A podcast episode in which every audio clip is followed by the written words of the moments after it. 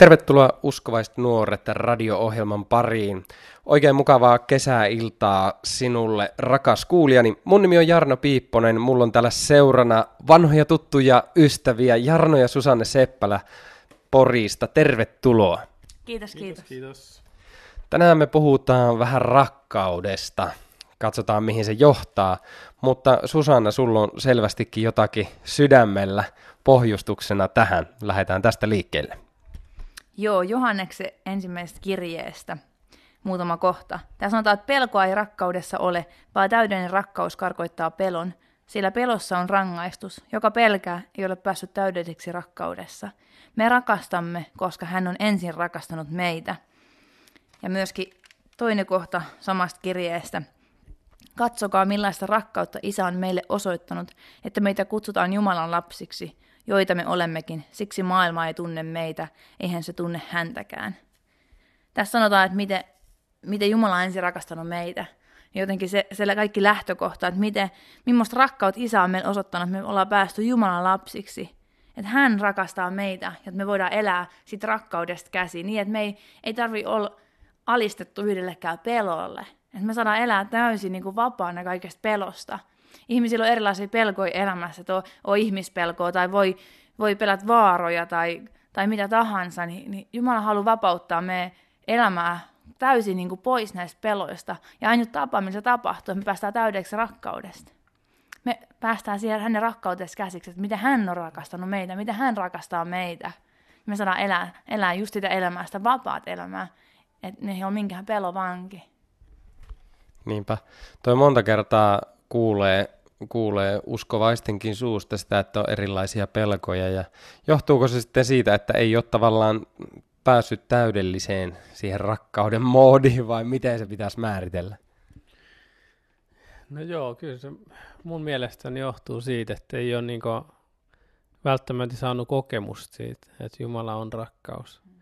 Et, et tosi paljon siitä kuuluu puhuttavan just, että Jumala on rakkaus ja, ja että meidän tulisi rakastaa muita – mutta just, että jos sä et ole itse saanut kokemus siitä, että Jumala on rakastava Jumala, että hän on hyvä, että hän on isä, että hän rakastaa mua, just mua, niin, niin sun on tosi vaikea lähteä rakastaa muita ihmisiä. Että sä et voi niinku tyhjästä nyhjästä, että hän on se rakkaus. Niinpä. Mulle itselle oli yksi semmoinen voimakas kokemus tavallaan Jumalan rakkaudesta, tai No joo, yksi tällainen, niin tota, oli joskus vuosia sitten sellaisessa usko- ja urheilutapahtumassa, ja siellä sitten yksi, yksi norjalainen kaveri, niin tota, entinen NATO-sotilas ja oikeasti tappaja, niin kuin ihan kirjaimellisesti, niin kertoi sitten, kun hän oli kohdannut Jeesuksen ja hän sitten sai synnit anteeksi, mitä oli tehnyt ja tajunnut sen, että miten paha ihminen oli. Ja sitten hän oli elänyt vissiin, ymmärsin näin, että pitkään jonkun tytön kanssa ja oli tosi rakastunut siihen, sitten se tyttö jätti sen lopulta ja niin tota, se oli tosi vihainen tavallaan Jumalalle siitä, että miksi sä sallit näin niin poispäin. Näitä perinteisiä juttuja, mitä meidän kaikkien mielessä varmaan liikkuu, että Jumala tekee tätä ja näin poispäin. Mutta sitten sit se ajo rekka-autoa jossain, jossain tien päällä, oli viemässä lasti jonnekin hän Jumalalta alalle purnasta tätä, niin Jumala sanoo niin kuin hänelle selkeästi, että, että se rakkaus, millä sinä rakastit tätä tyttöä, ja vaikka se olisi niin kuin määritelty, että wow, kuinka paljon se ja kuinka hienoa, mitä se oli kuvaillutkaan sitä, että miten paljon hän sitä tyttöä rakasti, niin Jumala sanoi hänelle, että se on vaan pisara valtameressä niin kuin siihen rakkauteen, millä minä rakastan sinua. Niin ja silloin kun mä kuulin ja siinä oli monta muutakin paikalla, niin en voitu kuin itkeä, kun se tavallaan ilmestys Jumalan rakkaudesta niin tuli. Että vau, oikeesti. Voiko olla niin, että kaikki se rakkaus, mitä mä voin ymmärtää ja käsittää, millä mä voin rakastaa jotakin, on vaan pisara valtameressä siitä, miten Jumala rakastaa. Joo, tämä on sellainen aihe, mikä niinku, minkä Jumala on antanut mun sydämeeni heti ensivaiheesta asti, että et, et hän on se, joka ensin rakasti meitä. Ja mun ensimmäinen kosketus siihen, että Jumala on rakastava Jumala, oli se, kun mä olin, mä en siis ollut uskos vielä, ja Susanne, mun vaimoni, raahas mun kokoukseen, ja, ja mulla oli niin ahdistunut olla. Mulla oli varmaan pahimpia päiviä, mitä mä oon niin mun kaikista mun syntisyydestäni ja mun kaikista niin riippuvuuksistani, haureuteen ja kaikista mä kannoin sitä niin sisälläni sitä pahaa oloa ja tuskaa. Ja sellaisen päivän mä istuin niin siellä seurakunnan penkissä ja aloin vaan laulaa jotakin laulua. Ja mä en siis laulanut niin ikänä, mutta jostakin syystä mä avasin suuni laulamaan. Ja siinä hetkessä Jumala niin vuodatti rakkautta mun päälle. Se oli niin ensimmäinen kerta, kun mä joskus tunsin mitään niin hyvää.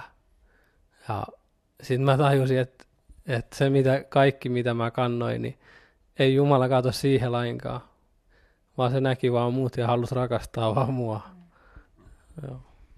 Joo, siellä oliko se Matteuksen evankeliumissa, puhutaan siitä, että miten, miten mies löysi helmen ja hän myi kaiken. Hän oikeastaan iloissaan niin kuin meni ja myi kaiken, että hän sai se helme ja me monesti nähdään vaan semmoinen niin kuin se, se multakasa, koska se, se kaivoi sen ja se oli niin kuin likainen.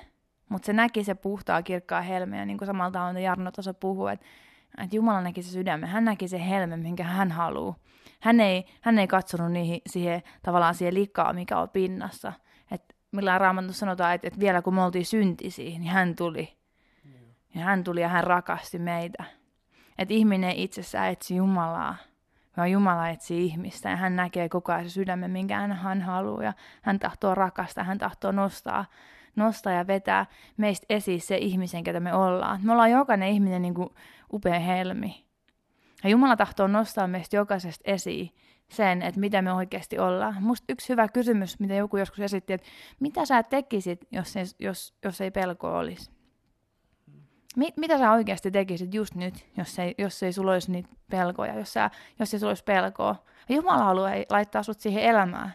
Että sä elät niin, että sä tiedät olevassa se helmi. Ja sä oot niin täydellisesti rakastettu. Ihan vaan sen takia, että kuka sä oot. Että sä oot Jumalan lapsi, sä oot ihminen, Jumalan luoma niin kuin ihminen. Ja sä, siis ilman mitään sun tekoja, niin sä vaan oot upea, rakastettu helmi. Ja kun sä alat elää tästä käsin, niin se pelko ei pääse hallitsemaan sua. Sä voit elää sitä elämää, mitä sä haaveilet, mitä sä tekisit, jos se sua pelottaisi. Niin, se vapauttaa varmaan aika paljon voimavaroja itse asiassa itsestä. Että jos sulla on joku haave, niin mikä sitä estää toteuttamasta on varmaan pelko se, että onnistutko sä siinä, tai jos sä joudut ottaa riskejä sen haaveen tai unelman toteuttamiseen, että, että se riski meneekin hukkaan, ne on pelkoja. Ja, ja mitä mä oon tästä ymmärtänyt, mitä säkin nyt oot raamatusta tuossa lukenut, niin, niin Jumala ei ole asettanut pelkoa meihin. Ainoastaan ainut pelko, mitä minä nyt tiedän tällä minun tuntemuksella, raamatun tuntemuksella, niin mitä, mitä Jumalasta tulee, niin on Jumalan pelko, Herran pelko niin sanotusti. Ja, ja sekin pelko on hyvin erilaista taas kuin tämä pelko, mistä me nyt muuten puhutaan.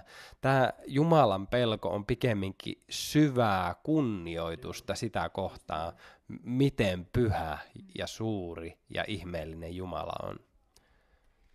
Joo, Jumala opetti itse asiassa, kun mulla oli, mulla oli pelkoja, mulla oli pelkoja, että, että, että mitä Jumala, että jos, jos mä jos mä niinku alan kuuntelemaan mun sydäntä, niin mitä jos mä teenkin jonkun virheen? Mitä jos, miten se se olekaan sinä, ketä puhut mulle? Ja, ja muistan, mä kamppailin tämmöisen pelo kanssa, että mä pelotti, mitä jos mä tavallaan antaudunkin jollekin väärälle, kun mä avaan sydämeni.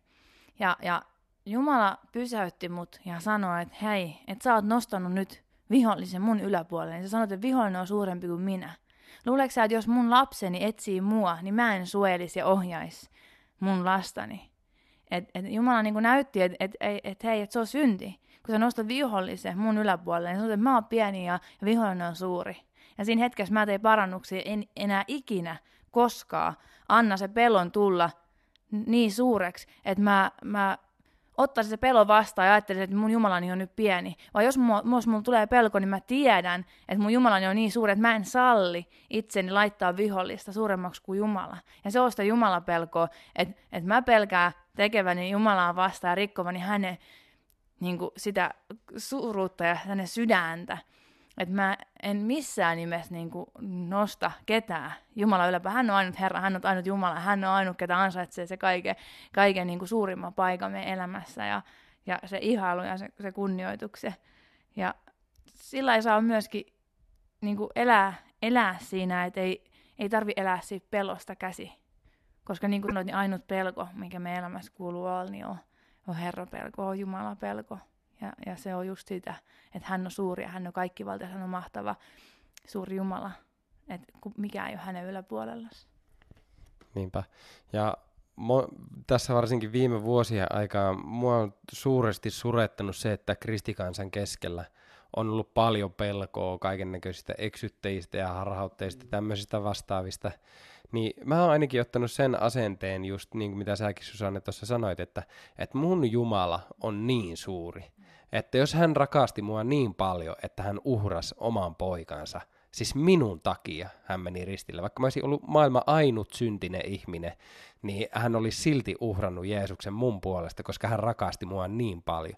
Niin että jos hän nyt on tämmöisen niin kuin uhrauksen tehnyt omasta puolestaan, niin että sittenkö hän alkaa niin kuin sen jälkeen heti eksyttää mua, kun mä oon niin kuin antautunut hänelle ensin.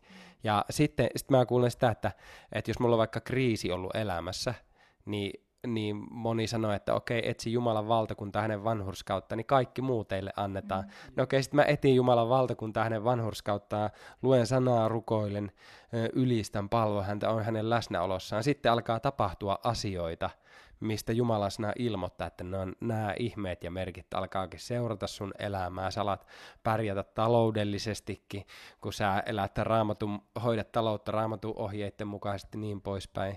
Ni, niin miten sitten nämä ihmiset, jotka pelkää, että tämä on jotakin eksytystä.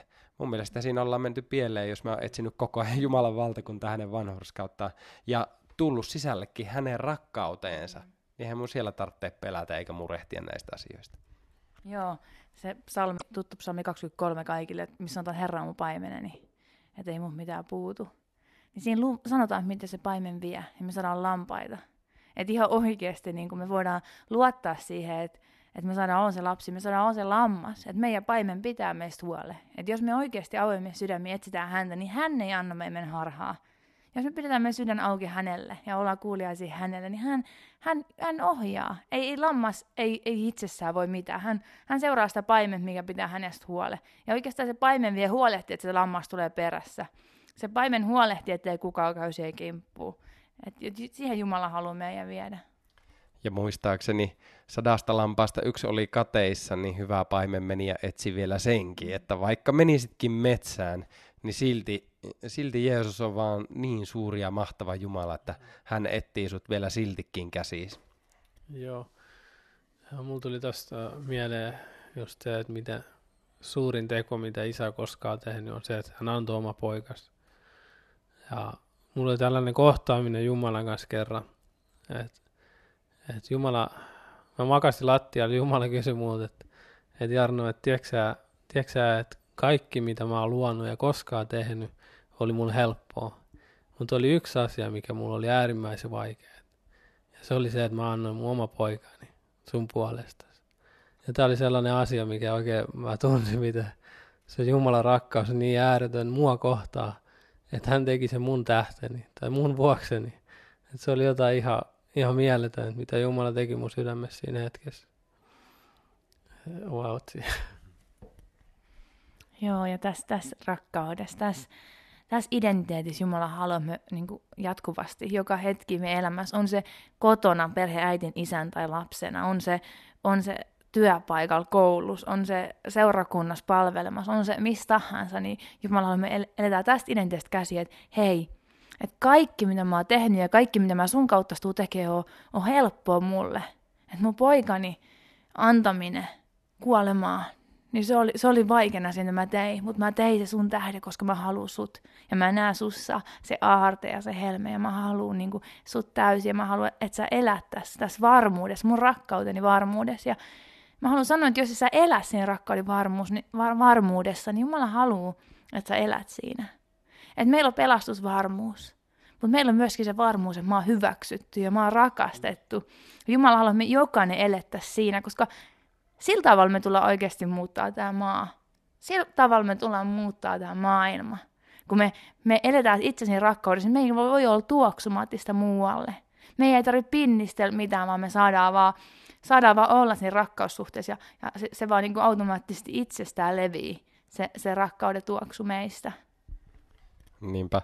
Ja jos Jeesuksen elämääkin seurasi, niin, niin ei siinä ihan hirveästi sellaista tuomiota, syyllistämistä eikä pelottelua ollut, että, että kyllä se on aika tärkeä niin kuin kokea se rakkaus, kohdata se rakkaus, mikä Jumalalla on tarjota, niin se muuttaa kaiken ja mitä Jeesus oli tekemässä, se oli toteuttamassa sen, mitä isä halusi hänen tekemään. Hän oli kuuliainen sille, sille Jeesus ei tiennyt kaikkia asioita, mitä, mitä tapahtuu, mutta hän päätti olla kuuliainen mm. ja luottaa siihen, että mitä puhuu hänelle, niin hän toteuttaa sen samalla tavalla.